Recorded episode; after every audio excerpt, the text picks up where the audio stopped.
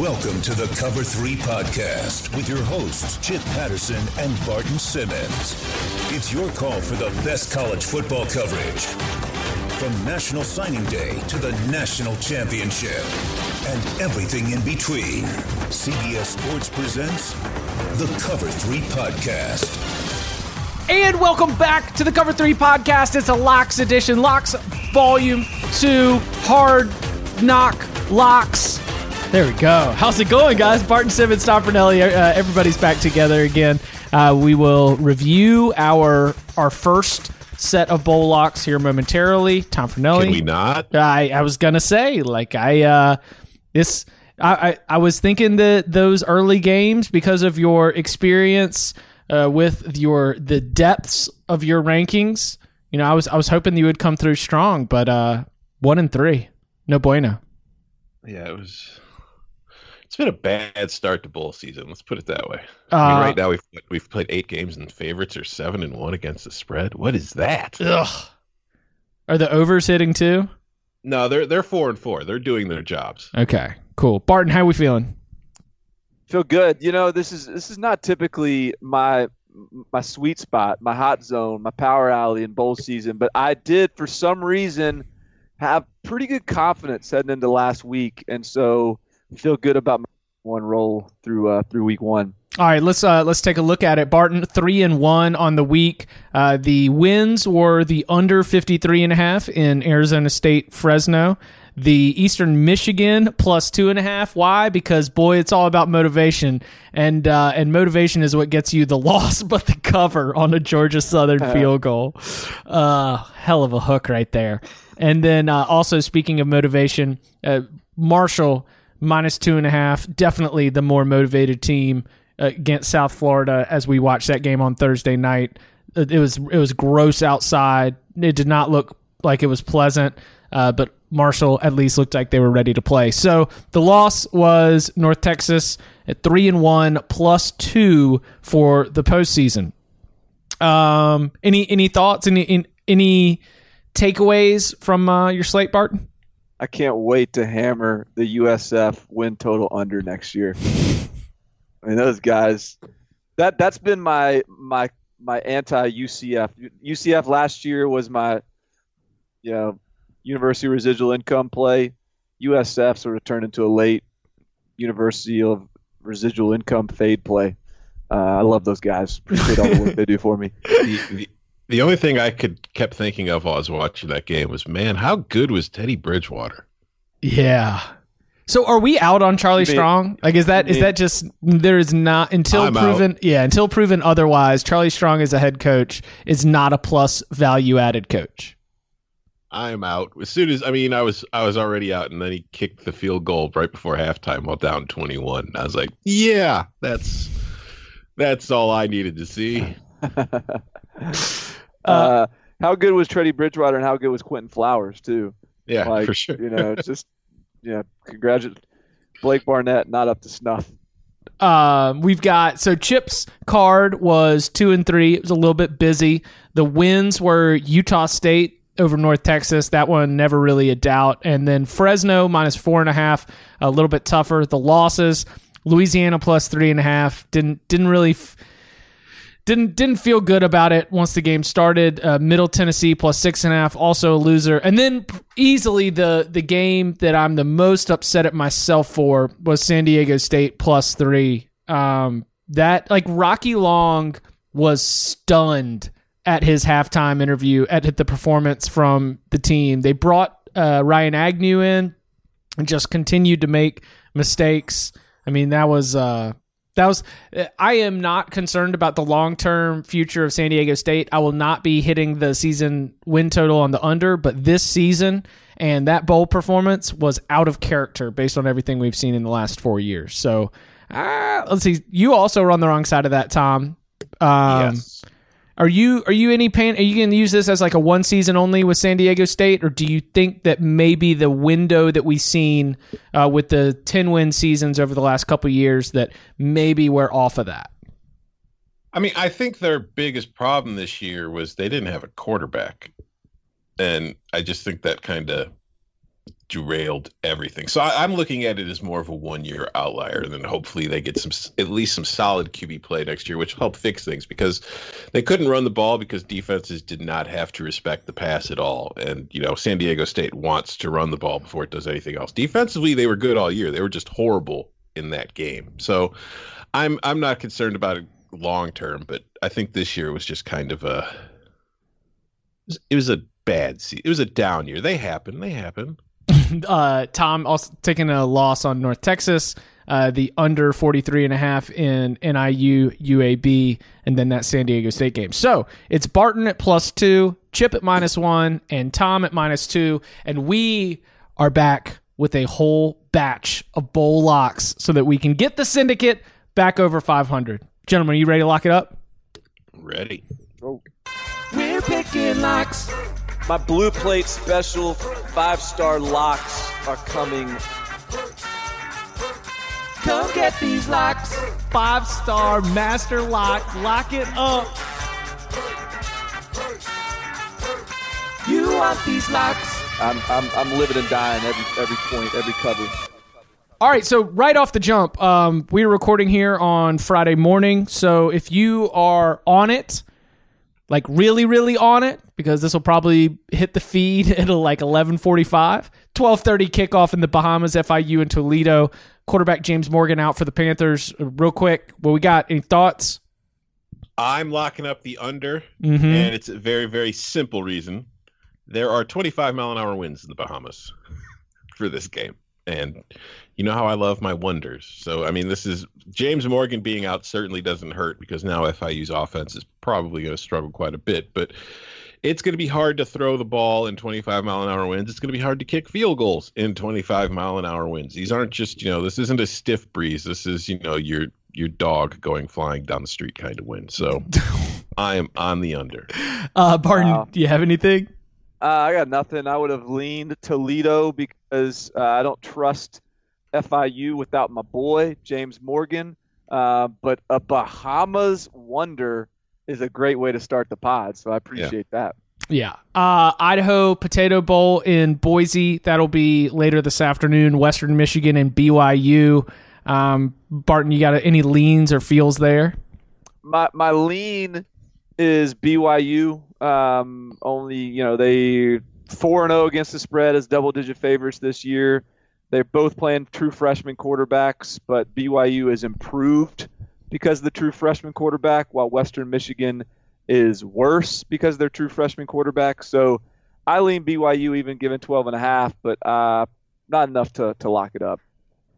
12 and a half is a lot of points uh, for bowl season. I Mm-hmm. So uh, in It's one as, of the biggest spreads of the season, of, of It the bowl is. season. It is the biggest spread that is not a playoff semifinal, Wow. yeah, I which is something else entirely to think about. But you know, I'm looking at a BYU team that was just uh, playing at Boise uh, last month. They played in early November, lost a close, low scoring game to the Broncos. The Western Michigan Broncos last year were six and six, did not get invited to a bowl. I'm wondering if motivation factor leans Western Michigan, and even though they are the worst team, the the too many daggum points plus motivation. If I'm not locking it up, but if there was a pick, I might go Western Michigan here. plus didn't Tim Lester just get a contract extension? He did. Yep. Yeah, see, gotta you gotta you know prove your coach deserved it. That's former Western Michigan quarterback and Western Michigan Athletics Hall of Famer Tim Lester. That's right. He hadn't even he hadn't even won a bowl game, and we're putting him in the Hall of Fame. WTF, Western Michigan. All right, uh, let's let's keep it moving then to Saturday's games. Uh, we get the Birmingham Bowl, Memphis and Wake Forest. Barton, the uh, first of all, do we have any locks here from Memphis Wake? I got a lock. Okay, I got a lock. All right. Well, let, I don't have a lock here, so let's let the locks go first. Then we'll start breaking the game down. Um, Tom, you first. I'm on Wake Forest plus three. And for me, this is just simply a thing where I think you know, the matchup, first of all, Memphis will not have Darrell Henderson, which is a big blow to their offense because he constitutes so much of their offense and he makes a lot of it go. But it's more to me than anything, it's just that since Dave Clawson got to Wake Forest, this is now their third straight season in a bowl game. And, it, you know, it'd been a while. I think it was what, 2009 or 2010 was the last time they'd been in a bowl game since then. Right.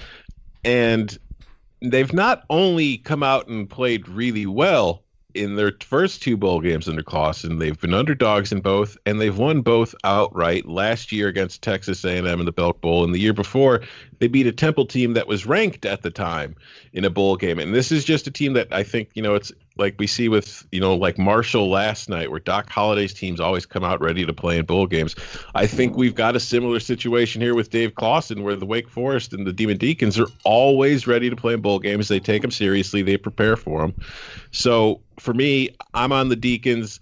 I'm just not sure how excited and pumped up Memphis will be for this game, especially without Darrell Henderson. So I'm taking the Deacons. Barton. Uh, lock agreement. Woo! We're picking locks. Uh, let, let's run through the motivation factors here, or the or the the motivation slash distraction slash distraction factors. One, Memphis' offensive coordinator. He's gone. He's off to Auburn, getting five hundred thousand dollars a year as a twenty nine year old.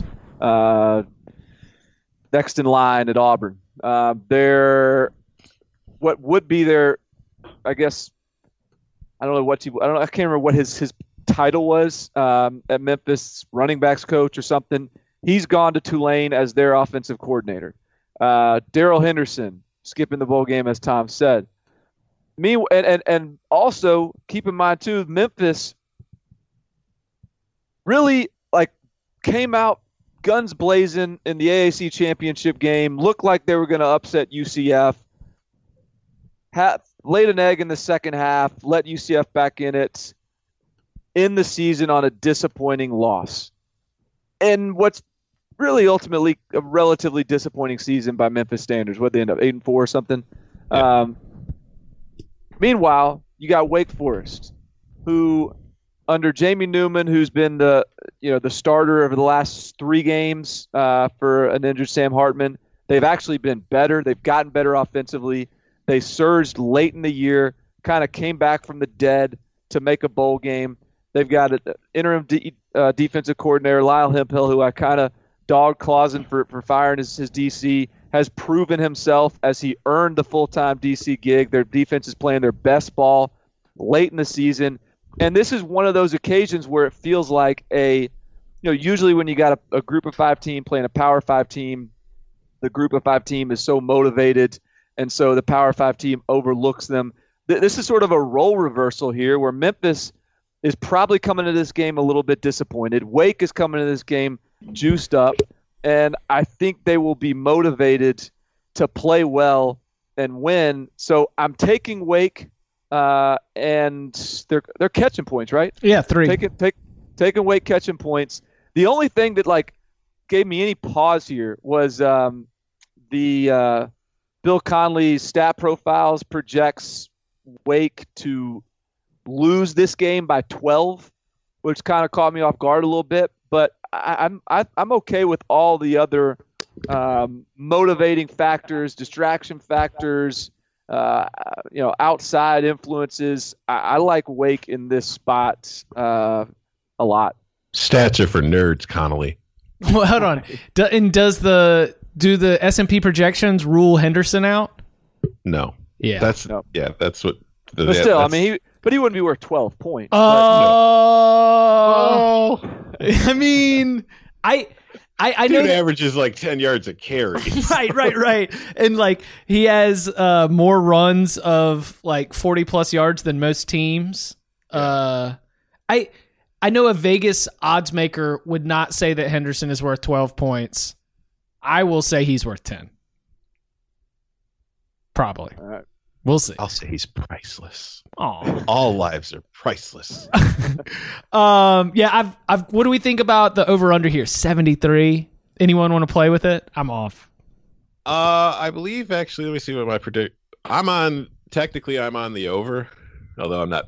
I'm I'm leaning over, but I'm not betting over. Yeah. Um. All right. The Armed Forces Bowl. from TCU Stadium in Fort Worth, uh, a short drive for Houston. Army shows up. We've got, uh, let's see, I do have a lock on this one. Does anybody else have a lock here? I have a lock. Barton? I do not have a lock. Okay. Um, I'm locking up the Cougs here, and some of it has to do with motivating factors that in, that are specifically focused on one matchup. Because for Army, the defensive coordinator Jay Bateman, who um, in in the words of Mack Brown, he hired Jay Bateman because he called all the finest defensive minds he knew, and he asked, he said, "Who would you hire? Who's doing it better than anyone else?" They, and Jay Bateman was the one name that came up for everyone. He is mm-hmm. going to be taking the job at North Carolina. On the other side, yes, we don't have D'Eriq King, but Kendall Briles has locked up a new deal with Houston, and I just think that there is an athleticism uh, disadvantage and a motivating factor for Houston to come out and still still be effective that has five points as a dog way too much. I think Houston wins this game outright. I'm locking up plus five. Chip, we are in lock agreement. Ooh, we're picking locks. We're picking locks. Yeah. Uh, first of all, going back to Jay Bateman, it's funny. It's I I, I kind of describe what he does is you know how like in the last few years we've had the whole thing of positionless basketball. Yeah. I feel like Jay Bateman has a positionless defense where there's dudes who are it's like every like everybody's playing a hybrid position and kind of moving depending on what's going on with the offense. It's really interesting to watch. It's the question is going to be was he doing it out of necessity at Army and, or will he continue doing it at North Carolina even if he doesn't have to? But as far as the game goes, yeah, I mean for me it's just that you know Houston we option offenses are a giant pain in the butt to deal with in the regular season because you don't have a lot of time to prepare for them. Houston's had a few weeks to prepare for this game since they knew who its opponent was going to be. And plus, Houston plays Navy during the regular season. So they are already familiar with how to play, you know, option offenses. And yet, not having Ed Oliver is a problem, but I don't think it's going to destroy their hopes here. And then Clayton Tune was not very good in his two starts replacing D'Eriq King, but he's had a few weeks to get prepared and get ready for this team. And Army, without its defensive coordinator, just frankly, I don't think that on the defensive side of the ball, Army has the athletes it's going to need to keep up with what Houston has its, its at its skill positions over 60 minutes. And I think that this is going to be a situation where Houston's going to score on most of its possessions, and Army's going to do what Army does and everything in its power to make sure Houston doesn't have that many possessions. It's just I think Houston's going to come up short on their or Army's going to come up short on their own possessions one or two too many times, and it's going to allow Houston to at least cover. Although I'm taking the Cougars to win outright. Do you guys have you noticed this little stat? I mean against division or FBS opponents, Navy's scored more points against Houston than anyone else on their schedule. So it's not Ooh. like Houston's good at stopping this offense. Yes, they've seen it before, but their their run defense leaves something to be desired. Uh, I'm not locking it, but I would kind of lean Army here, honestly. Um, without D'Eriq King, um, and and with that defense, you know, without Ed Oliver, not that they haven't played without him before, but I don't know. I just I don't necessarily trust this Houston team, but uh, I'm I'm I'm most tempted to play the over because I do think both these teams will be able to score a lot of points. It's just a matter of whether this is a methodical, uh, plotting day of scoring points with Army or whether they get some explosive plays uh, and, and and stop the clock here and there. Uh, so I'm I'm gonna stay away. Uh, but I might be tempted on Army a little bit. Are you? Uh, well, there, I mean, we've got until the end of this show if you want to come back and, and throw that log on the fire, turn this sucker into a lock fight. I, the only log, I think the only log, I, I don't, I don't think I would lock fight you guys on this one. I might, I might circle back and go over. So okay. let's, we'll, we'll see how I feel. Uh, Barton won't support the troops, Chip. Yeah, that's exactly what I'm hearing. uh, Dollar General Bowl in Mobile, Alabama. We got Buffalo and Troy. Uh, this is anybody got a lock here? I got one. All right, Barton, take the lead. This is this is motivation season. Uh, I like the motivating factor here for Buffalo. Ooh. They they've got a chance to get the first bowl win in program history. I think that that is something that they'll be fired up for. I think that they've got personnel that inspires me a little more than what Troy does, at least on the offensive side of the ball. This is Troy's not going far. This is not much of a trip for Troy. This is Buffalo gets to head down to beautiful Mobile, all the way up from Buffalo, New York. Uh, Lance Leipold is, you know, while everyone's talking about Neal Brown as the the hot name in power in, in Group of Five, Lance Leipold's flying under the radar as who might actually be the best coach in Group of Five. I, I just think Buffalo is going to be really motivated, really excited for this game. Not that Troy won't be, uh, but I, I like Buffalo, and and we've had some. You know, the MAC is two and one against the spread. They're one and two straight up, but the MAC is is showing a little bit of signs of life here. So they're Buffalo laying one, uh, I think at last check. So I'm gonna I'm gonna I'm gonna play uh, I'm gonna play the Bulls. You're going back into your bag of MAC team arrives in Alabama more inspired than Southern team who does not Mac, think it's as exciting. MAC team gets off the plane in Mobile, just eyes wide. Look Woo! at this beautiful look at this beautiful Mobile paradise. Look at this parking lot. look at this strip mall. This line is all over the place. Oh really? I mean, there's like I've got it at one and a half in front of me yeah, right now. It's Buffalo at minus two at a couple places. They're minus one at a few places. It's a pick 'em at a few places. Uh, Troy is still favored by one at a few places. It's it's everywhere. So shop around, get the best line. Yeah. Uh, I, what are we, what are, what are we going to give me here? You can get plus one. That's what it is at a bookmaker right now. Whoa, uh, whoa, whoa, whoa, whoa! We're not handing out a bookmaker line on this podcast. It started it's the sharp at, book, Chip. I feel like this line has moved just since like last night. It started at Buffalo minus three. I feel like it's. It looks like a, it's maybe, all, maybe why, why, don't you give me a pick 'em? Give me a pick 'em. There's a there's as there as I'm looking at pick uh, Buffalo plus one, Buffalo plus two. I'm at, at five dimes. Pick. I'll Buffalo say pick them. Pick them because it's the pick them at the Westgate. All right. That's fine. It's also pick them at Bet Online. At minus fifteen. well, that's that extra juice. Um. All right. Uh. I. I. May, I think my expert pick for this might be Troy, but uh, that was mostly in my blind uh, fade MAC fill out your expert picks principle, I, which, as Barton mentioned, has not come through so far. I took Troy in my column simply because what it all boiled down to, to me was this is going to be a close game, and Troy's special teams are much better than Buffalo's. Ooh, is it from uh, like S and P special teams rankings? Yeah, Troy's ranked 11th. Buffalo's ranked 124th. so if this game is going to be close and comes down to the kicking game, or just even you know punting and field position, Troy's got an advantage there. Out at, out in the Hawaii Bowl, uh, we've got Hawaii and Louisiana Tech. Uh, as we talk about motivation in this game, and we've had this a couple of times. You know, Louisiana Tech obviously is making the big trip. Hawaii, uh, not actually all that great in the Hawaii Bowl. Uh, Tom, what's our record? Four and four. Four and four. The Rainbow Warriors, four and four uh, in this game. I've got a lock here. Anybody else got a lock?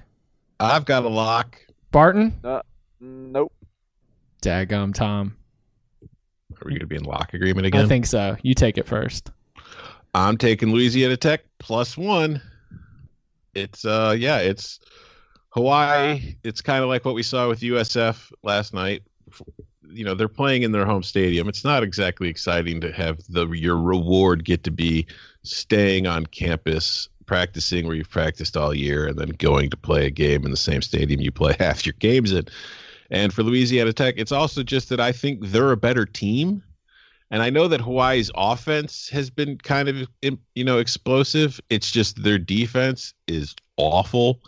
They have allowed 35.4 points per game on the season overall. And against teams with a winning record, Hawaii is averaging 40.8 points per game. So it's really hard to trust a team that's averaging over 40 points per game to anybody that plays with a pulse. So I, am taking the Bulldogs here plus one.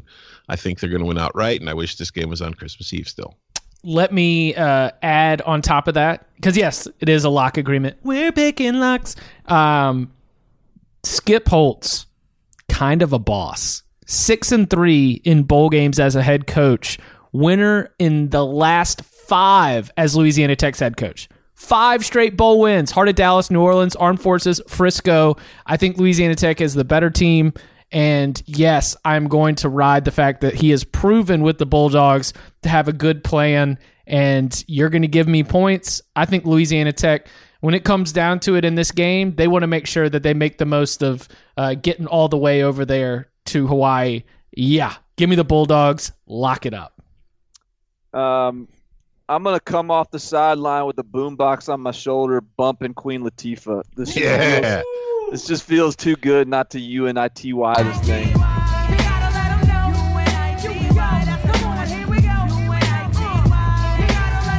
Uh, I, I uh, your arguments are all very compelling, and I like the idea of scrappy, uh, Amik Robertson, uh, Robertson coming in at the cornerback position, fired up to prove something against this uh, really high-powered passing attack. I like Louisiana Tech. They're, they're going to love this opportunity. So I'll, I'll roll with you guys. There we go. Love that. And for, also, for what it's worth, Hawaii is ranked 100th in the S&P Plus rankings. Louisiana Tech's played five games against teams ranked 100 or worse. They are four and one in them. So It's a good football program. Skip yeah, Holtz. they're not. They're you know they're good. They're good. Uh, to the first responder bowl in Dallas, Boston College and Boise State in this matchup. I've got no lock here. How we feeling? Uh, anybody got a lock or want to take the lead on motivating factors? I've got a lock, Okay, what do you, what's your lock? and my motivating factor is 15 to 18 mile an hour winds in the forecast for the Sounds Cotton underish. Bowl on you know the the morning after Christmas. Uh yeah, Boston College, Boise State under 56. Fifty isn't fifty six the ultimate shrug of uh, over under line for college football? I'd love it more if it was 56 and a half, but sure. Yeah, it's uh it just I mean, first of all, I feel like Boise State's defense has been, you know, they've been good to me with unders already this year. So I was kind of, you know, leaning that way when I saw it. And then when I saw the wind, it was like, okay, I'm I'm all in on this. Even though I, Boston College has been kind of iffy with unders lately. You know, you you think of them as an under team, but they really haven't been. But I just think that Boise State's defense will be good enough to slow down Boston College on offense. And I don't know how explosive Boise State's offense is really going to be in this game, particularly with the wind. So, you know, give me the under. I like it a lot.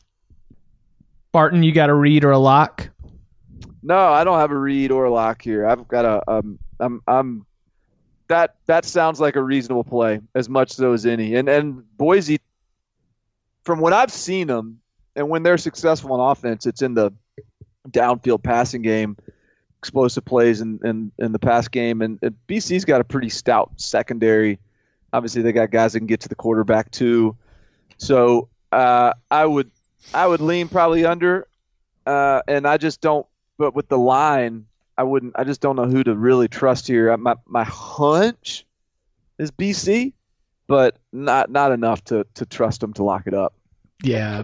This is uh this is a Boston College team that has been so all over the place and they've been banged up uh, both at the quarterback and running back position. As you mentioned, their secondary is strong, but I Bo- Boise State might just play the the kind of ro- they might just might be ready for um, whatever Boston College is going to bring defensively. So I I like your underplay. I think that my lean here probably is Boise State to win this game, especially on the inside. Don't be scared off. Uh, Boston College under Steve Addazio one and three in bowl games. If you need a deciding factor, but that's not a lock. It's only a lean. To the quick lane bowl in Detroit, we got Minnesota and Georgia Tech. Uh, this one, this one feels like uh, this one is motivation city for both teams. Who's got a lock here? I don't. I don't. Oh, yeah, Do you? yeah. This is your this is your wheelhouse here. Yeah. So what do you got? What do you got? Oh, listen. Back at Newland High School when uh, when Paul Johnson was getting his coaching career started in 1894, he designed some sort of quadruple reverse flea flicker down the field trick play that he's going to pull out. I think Paul Johnson's swan song is less about Georgia Tech's players wanting to win one for Paul Johnson than it is Paul Johnson wanting to craft together the play calling masterpiece. He has held on to the play calling duties uh, at that job for his entire time, knowing that only he has the key to the explosive plays that lead to those 50 and 60 yard runs. And he sends it in with the fullback or the B back uh, on every single play. And I, I think that for that reason, going up against a Minnesota team that, yeah, look, Minnesota is is perhaps going to be able to be ready defensively with all the time to prepare to to really cause some problems. But I I don't think that Minnesota is going to win this game. And as excited as PJ Fleck probably is, uh, with all his catchphrases and with all his skits that he's been doing in team, team meetings, I got to go with the schem- decided schematic advantage of Paul Johnson in his final game, trying to dial it up for the dub. So at five and a half, I'm locking up the bees. One So thing they're- you they're- could be. Cons- oh, go ahead. Well, no, just they're they're laying five, right? Yeah. Yeah. The the one thing I would be concerned about though is since Minnesota made the change of defensive coordinator, they've played three games, and in those three games, defensively they're allowing 3.53 yards per carry. Now, granted, that a lot of that damage was Purdue and Northwestern. Wisconsin did pretty well against the Minnesota run defense. I mean, it averaged nearly five and a half yards per carry, but Minnesota has improved a lot defensively since they made the switch at defensive coordinator in those three games. So that would be one thing that kind of scares me, but I, I agree with pretty much everything else. Yeah, I mean it is mostly a Paul Johnson play here, and if this is my last time to uh, to be dialed in for it, then I'm I'm gonna lock it up. Let's go. You got any read on this, Barton? I mean, I feel like this is um, if you're gonna play this game, how can you how can you not play the Paul Johnson side just for the utter joy of of watching him try to kind of do what you explained, go out on top, whisper sweet nothing into- into wingbacks' ears all day long. Uh, I I am I would I if, if I was going to play this, I don't know who's gonna, what, what side I like better. I would just play this just to, to have a reason to root for Georgia Tech in this one. But I am uh, I'm not confident enough to lock anything up here. The Cheez It Bowl in Phoenix is uh it's a football game, guys. Uh, Thanks. Cal and TCU. I've got to write this preview later for CBSSports.com. Yeah. and I've been staring at it like the the term paper that you just hold off until the night before it's due. I ah all right it's Cal versus TCU's band of rejects. right Barton. That's right. Do we have a lock here? No, no. I I um I've been barred from commenting on TCU for uh, the better half of the last two months, so I have no opinion. Uh, Tom, do you have a lock here? Uh no. no, no, no, no, no. If I was going, I don't have a lock either. If I was going to play it, I would almost want to do the under, just to just to feel that adrenaline of holding And an the under. sheer degeneracy. Yeah, What, what, what's the total? Like 37 and a half or something? 38 and a half. yeah. Yeah. So it's going up. when when one fumble return touchdown means you're done. Like one special teams play and your 38 is probably going to go bust. I, I I would lean TCU because Gary Patterson is a boss in bowl games and the fact that he- nobody is healthy and everyone is transferring does not scare me. Coaching advantage TCU. I would go TCU if I had to pick it, but man, that is not something I'm willing to lock up and it's not something that I feel that confident about. I think I would go Cal if I had to pick it. Just it feels like Cal's coming in with a little better positive mojo.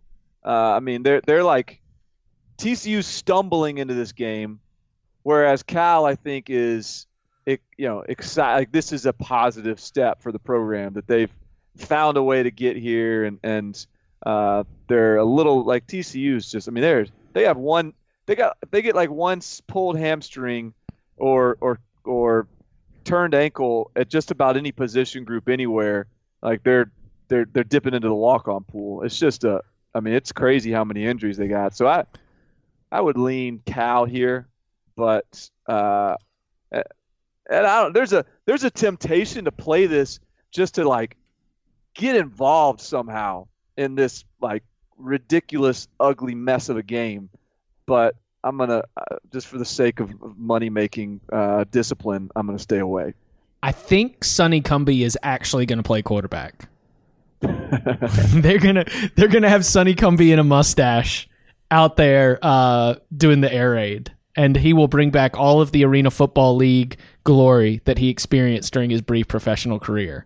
Um, yeah, I just I I want I want to watch this game because it's going to be uh, an absolute rock fight. So maybe I'll end up with a late play on the under, but not here for the Locks podcast. All right, what do we have next? Independence, Shreveport. Oh, all right. Hold on. You called Roll it. Yeah, you called for it. Roll it. An early an early request from the AV department. But our football team is going to come down here ready to play. We're going to practice really hard. We're going to play really hard. I hope that we play well, but I know that we'll play hard. And we're going to find out about Duke, and we're going to find out about Temple, and we're going to find out about which one of those football clubs wants to hit each other harder longer. That's what we're going to decide here on the 27th.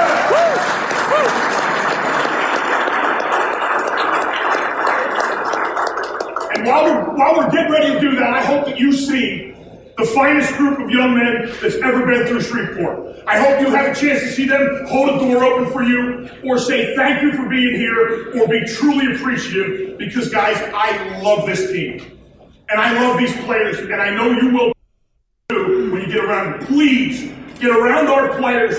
They are going to love you. They are going to love Shreveport, and you're going to love them. And they are going to be so appreciative of being here, guys. that It's going to be one of the greatest teams that you've ever had here. I promise you that. So we're fired up to be here. Thank you to everybody for having us.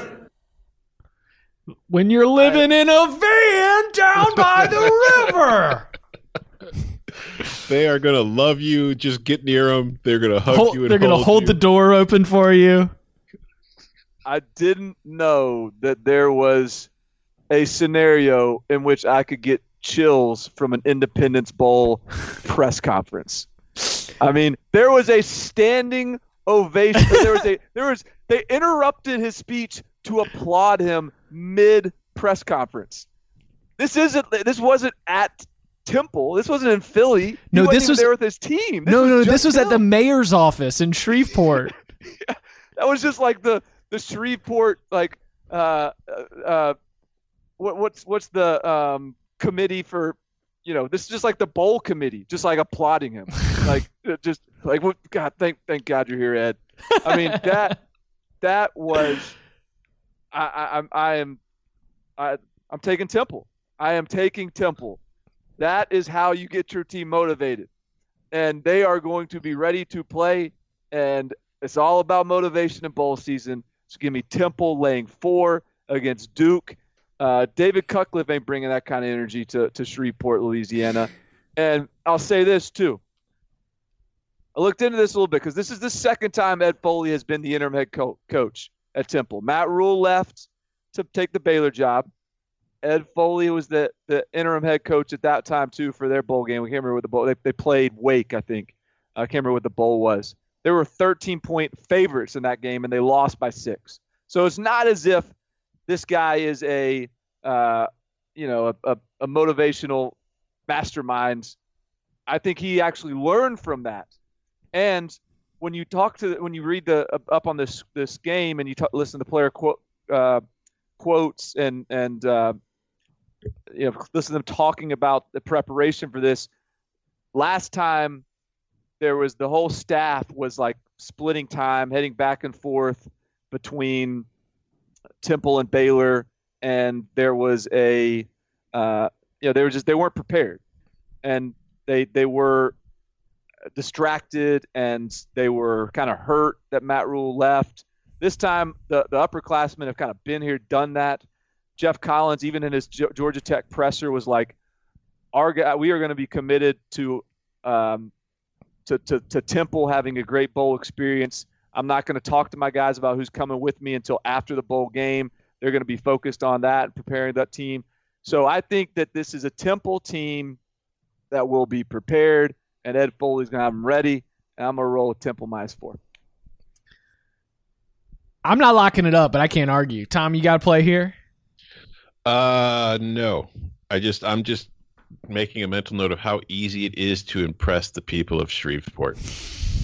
They're like they're like the people that never get complimented, so you just come say something nice about it, and they will hail you as a king.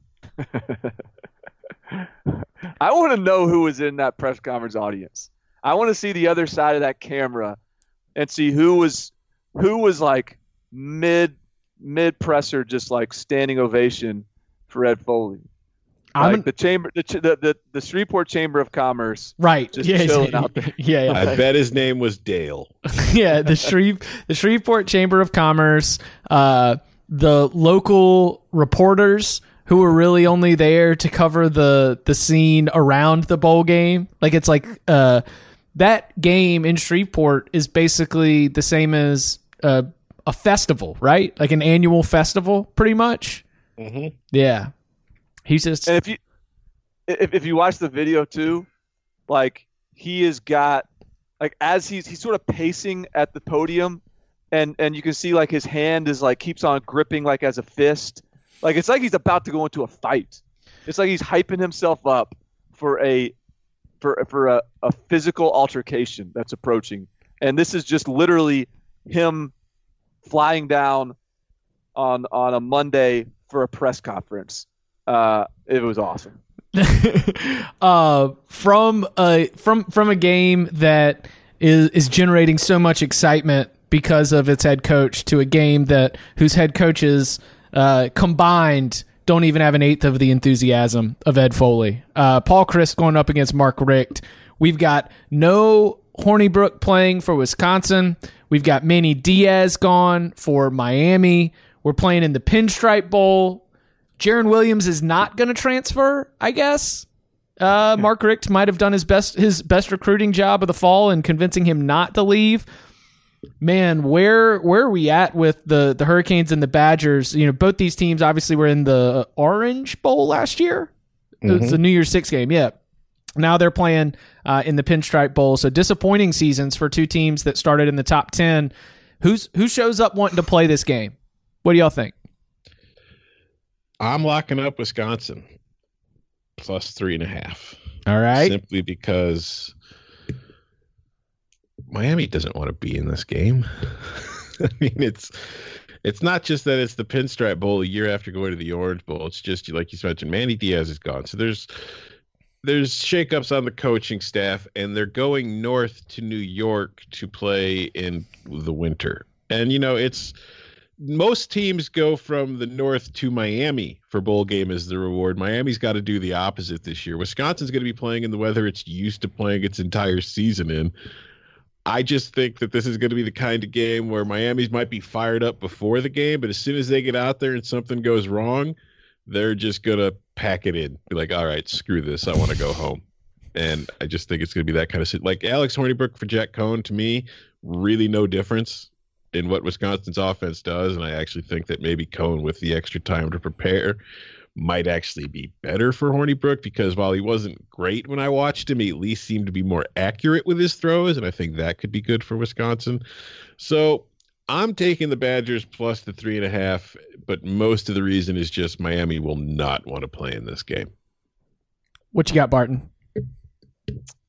So this that Miami seems like or Wisconsin seems like an obvious play. Yeah, this line stinks. That's why I'm staying away. I feel Right, like Miami's going to win this game now. the only thing that scares me about playing Wisconsin here is I feel like Mark Richt knows his back's against the wall. His his, his D coordinator's gone, which is which is really sort of the signature piece of the program that you could trust was Manny Diaz.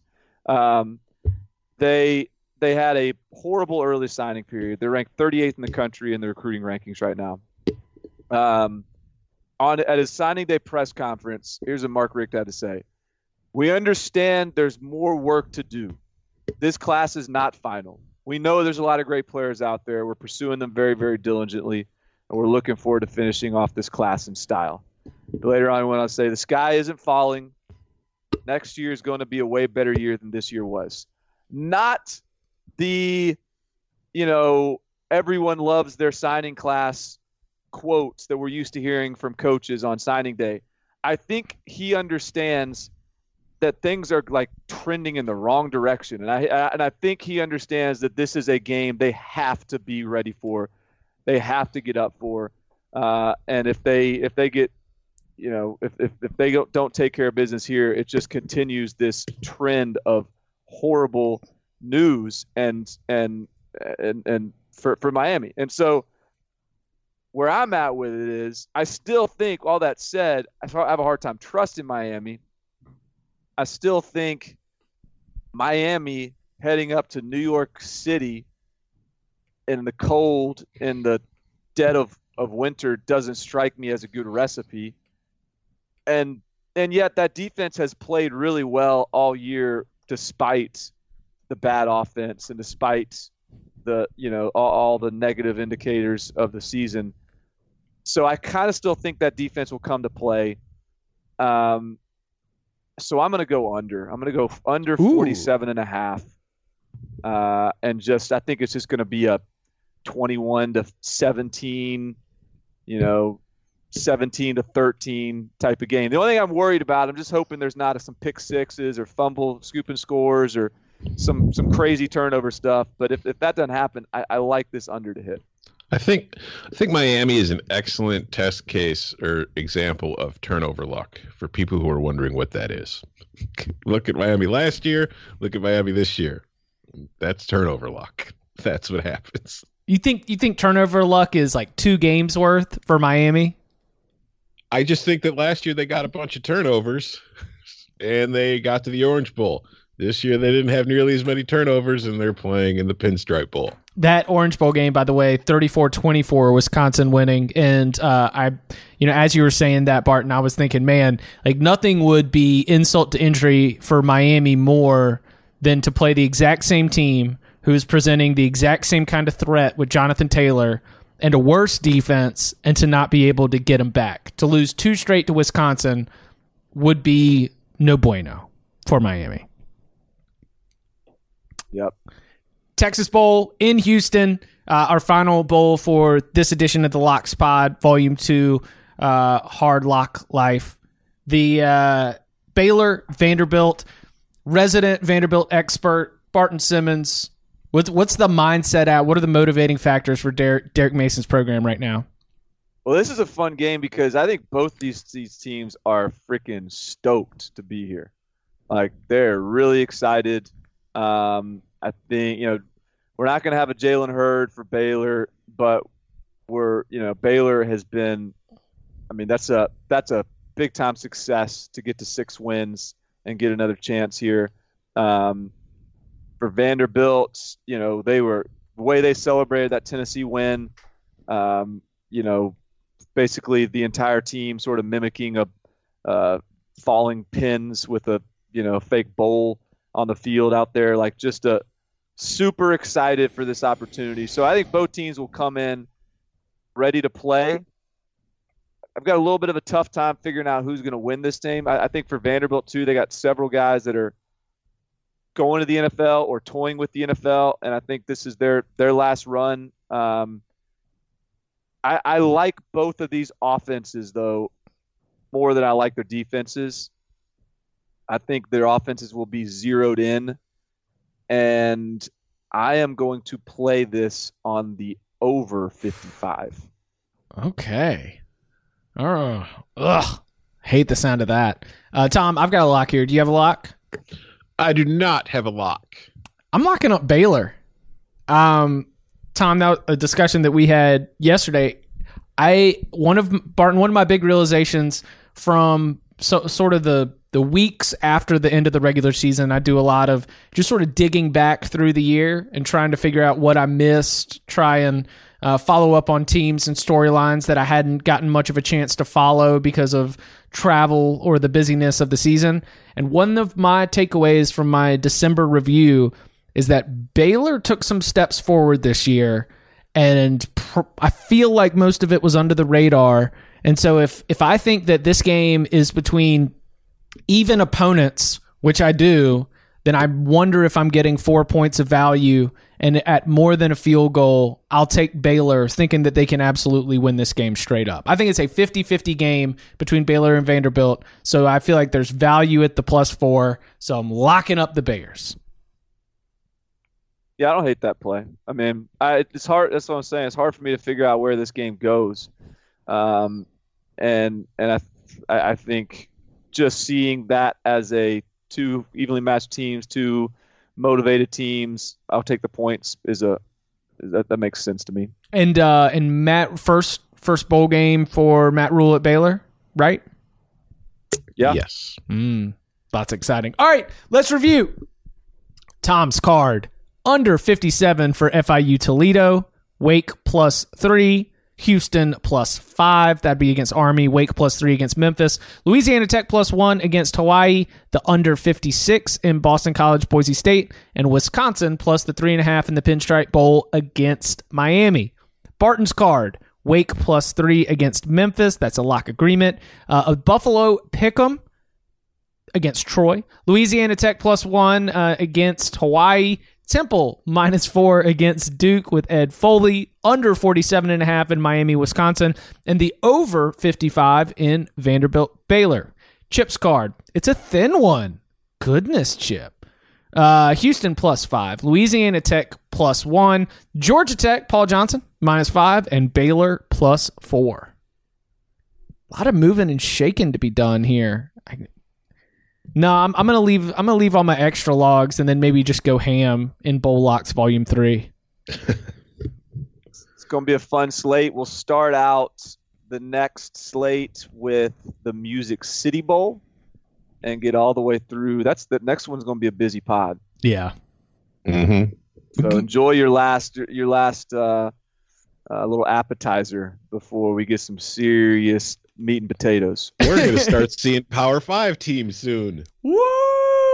And that's where motivating factors are My definitely going to come into special play. Five star locks mm-hmm. are coming. He is Tom Fornelli. You can follow him on Twitter at Tom Fornelli. You can follow him at Barton Simmons. You can follow me at Chip underscore Patterson. Gentlemen, thank you very much. Thank you. There- You want these locks? I'm, I'm, I'm living and dying every every point, every cover.